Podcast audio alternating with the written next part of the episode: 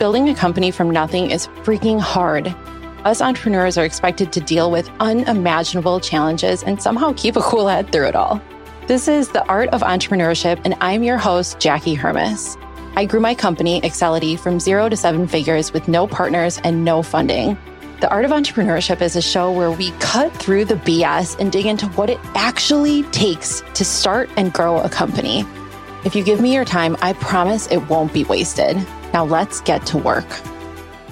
Hello and happy Monday. I don't know about you all, but I am just getting over a cold. It seems like people are now starting to get sick again since people are getting out and about. I had not been sick even with a cold for two years, and this one definitely took me out. So hopefully I am coherent and not all stuffy for you today because I want to talk about how to become a better leader to be a good leader, you have to be a real person. And that's something that is often overlooked. There's this veil of being the boss that people hide behind, and we force our authority on people, and it ruins the boss and employee relationship. This relationship should be much more of a mentoring or coaching relationship, but often it's not. I personally have not had a boss in almost nine years, but I can still remember the good and the bad bosses very clearly. And I've met a lot of bad bosses. Unfortunately, I think it can be very easy to fall into the trap of being a bad manager. The bad bosses that I had in my corporate life micromanaged the crap out of me, and they made me feel uninspired to work for them being a micromanager, I think often comes from what the micromanager thinks are good intentions. They want a high quality of work. And they think that if they babysit every single step of the process, they will get the high quality of work that they're looking for. However, that is completely wrong. Micromanagers actually take the wind out of employees' sails and they make them feel unappreciated and as if they're not trusted because they're not trusted. I actually recently read a study that said that more than 60% of people have reported feeling micromanaged at work, and that the vast majority of those who are micromanaged eventually leave. In a time where we are experiencing enough turnover as it is, those micromanagers within your company could be causing even more of it than you want to deal with. So it's something to keep an eye on as leaders. I think there are a few other characteristics that make bosses and leaders bad bosses and leaders like lack of communication. This is an area in which I personally struggle sometimes. And I've actually had to put systems in place that prompt me to better communicate with people. Another thing that makes a leader a bad leader is criticizing people in public. Critical feedback should always be delivered in private. This is a mistake that I have made before when I'm feeling short on time or patience, but I actively work not to do this. And I see leaders doing it all the time. Remember, we as leaders should be praising in public and criticizing in private.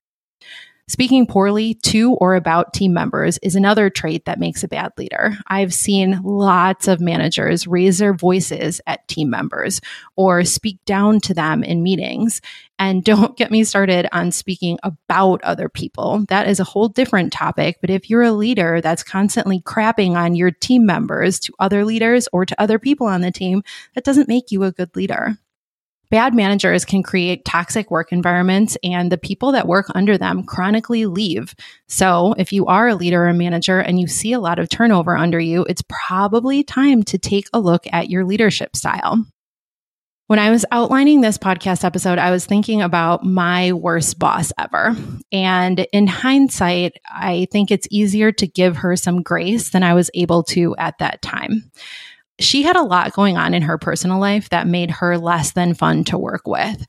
I remember at the time, as a young professional, I thought she was just mean. But now that I've been through some similar things, I can see that it was really a combination of her life outside of work falling apart and pressure from above her within the organization, and that she was pushing me to perform at a job that I don't really like. It was kind of the perfect storm that made her a bad leader in my eyes.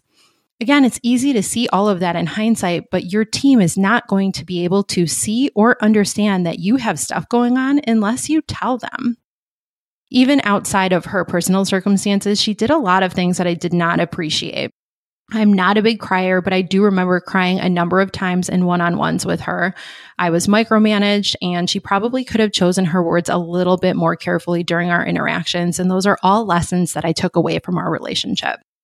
Now, I want to get into the fun part, which is talking about the best bosses that I've had or worked under. The best bosses have given me freedom and flexibility. They let me use them as a resource. They challenged me. They gave me hard and direct feedback, even if they didn't want to. And that is one thing that I forgot to mention that can make a good leader actually turn into a bad leader is not having the guts to have hard conversations. I tell my team all the time, I cannot fix what I don't know about.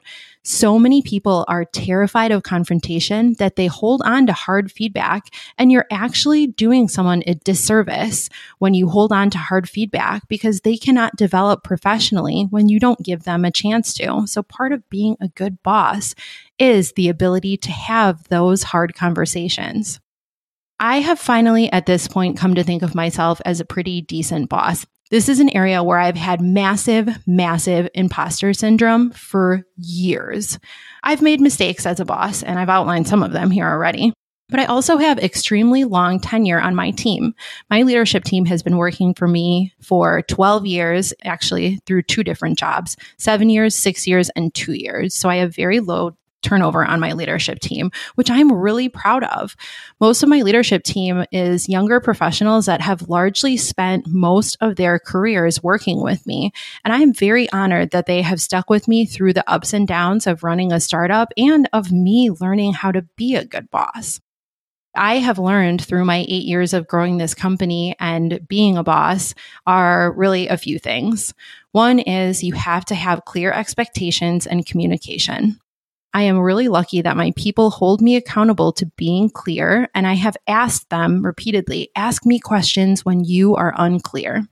This is something that I've had to work really hard at over time, and it's something that is worth your while to invest in as a boss.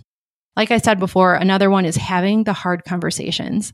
I am telling you, as a boss, I have had enough hard conversations to last a freaking lifetime, but you have to do it. And usually, when you have those conversations, and if you can do it in the right way, it actually makes your relationship stronger instead of deteriorating a relationship like you think it might.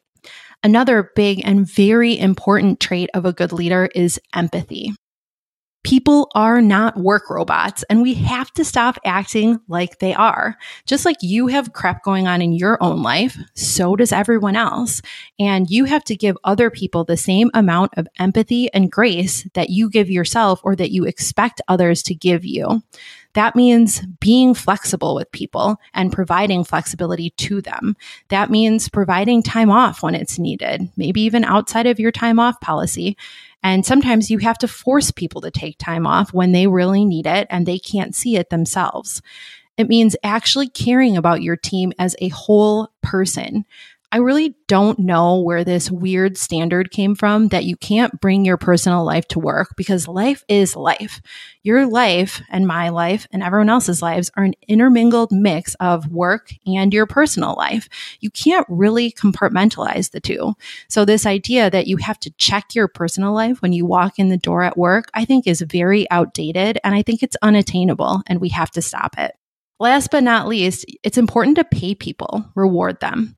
If someone's doing really well at work and deserves that raise or bonus, don't make them ask for it. Although, props to those who do ask. I do love when people ask for more of a raise when they get a raise or a bonus that maybe they hadn't been given. However, it's really important to show people that they are cherished and that the work that they do is important by paying them what they're worth. Give people the benefits, the pay, and the flexibility that shows them what they're worth to you. This strategy always pays off in the long run.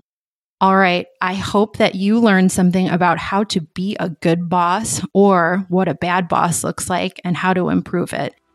If this episode resonated with you, please share it with just one person. Like I said before, that is the only way that I'm currently growing this podcast is share it with one person that would get value from the episode and I will see you next time. Thank you so much.